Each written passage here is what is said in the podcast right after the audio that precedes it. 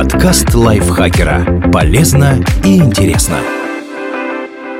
Всем привет! Вы слушаете подкаст лайфхакера. Короткие лекции о продуктивности, мотивации, отношениях, здоровье, обо всем, что делает вашу жизнь легче и проще. Меня зовут Михаил Вольнах, и сегодня я расскажу вам о семи гаджетах, которые пригодятся школьнику в новом учебном году.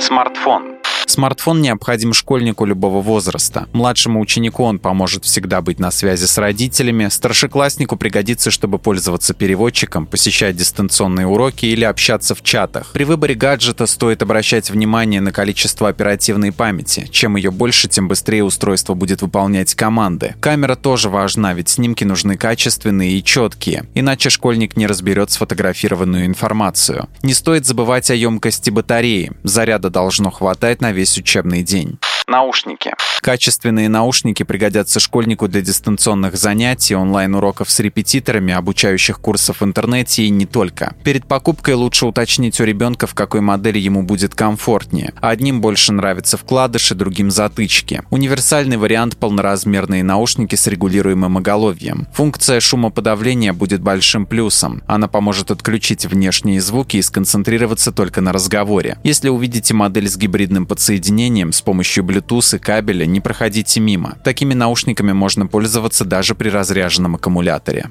Электронная книга.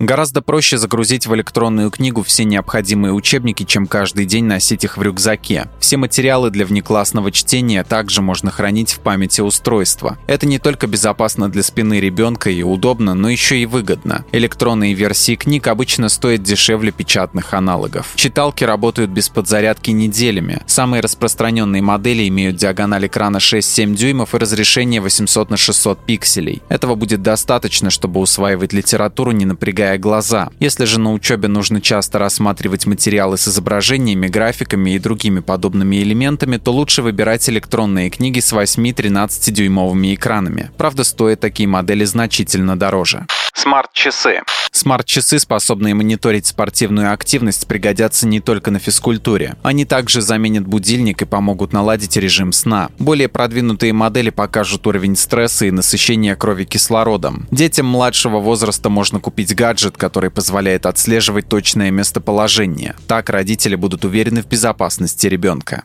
Внешний аккумулятор. Если у школьника есть хотя бы один гаджет, ему пригодится и портативный источник питания. Он позволит подзаряжать устройство, когда поблизости нет розетки. Внешние аккумуляторы бывают разной емкости, среднее значение 10 тысяч 20 тысяч мАч. Этого хватит, чтобы пару раз пополнить смартфон до 100%. Если нужно подзаряжать ноутбук или планшет, стоит присмотреться к моделям с запасом в 40 тысяч мАч.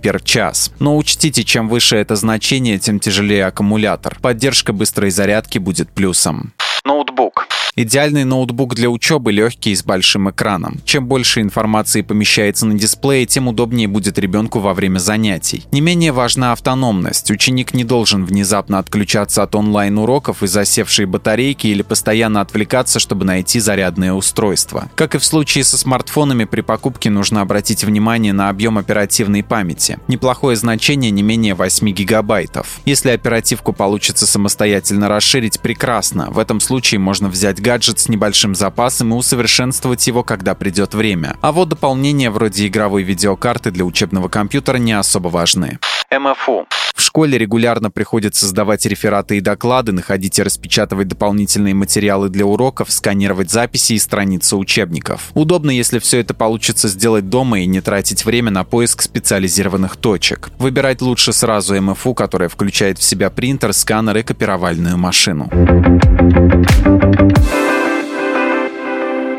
Спасибо Евгении Севастьяновой за этот текст. Подписывайтесь на подкаст Лайфхакера на всех платформах, чтобы не пропустить новые эпизоды. Ставьте ему лайки и звездочки, это помогает узнать о нас новым слушателям. Свои впечатления о выпуске оставляйте в комментариях или отзывах в приложении. А еще слушайте второй сезон подкаста «Кто бы говорил». В нем ведущие зачитывают реальные истории слушателей о том, что их волнует, и вместе с экспертами обсуждают, как преодолеть трудности и выйти из сложившейся ситуации. На этом я с вами прощаюсь. Пока.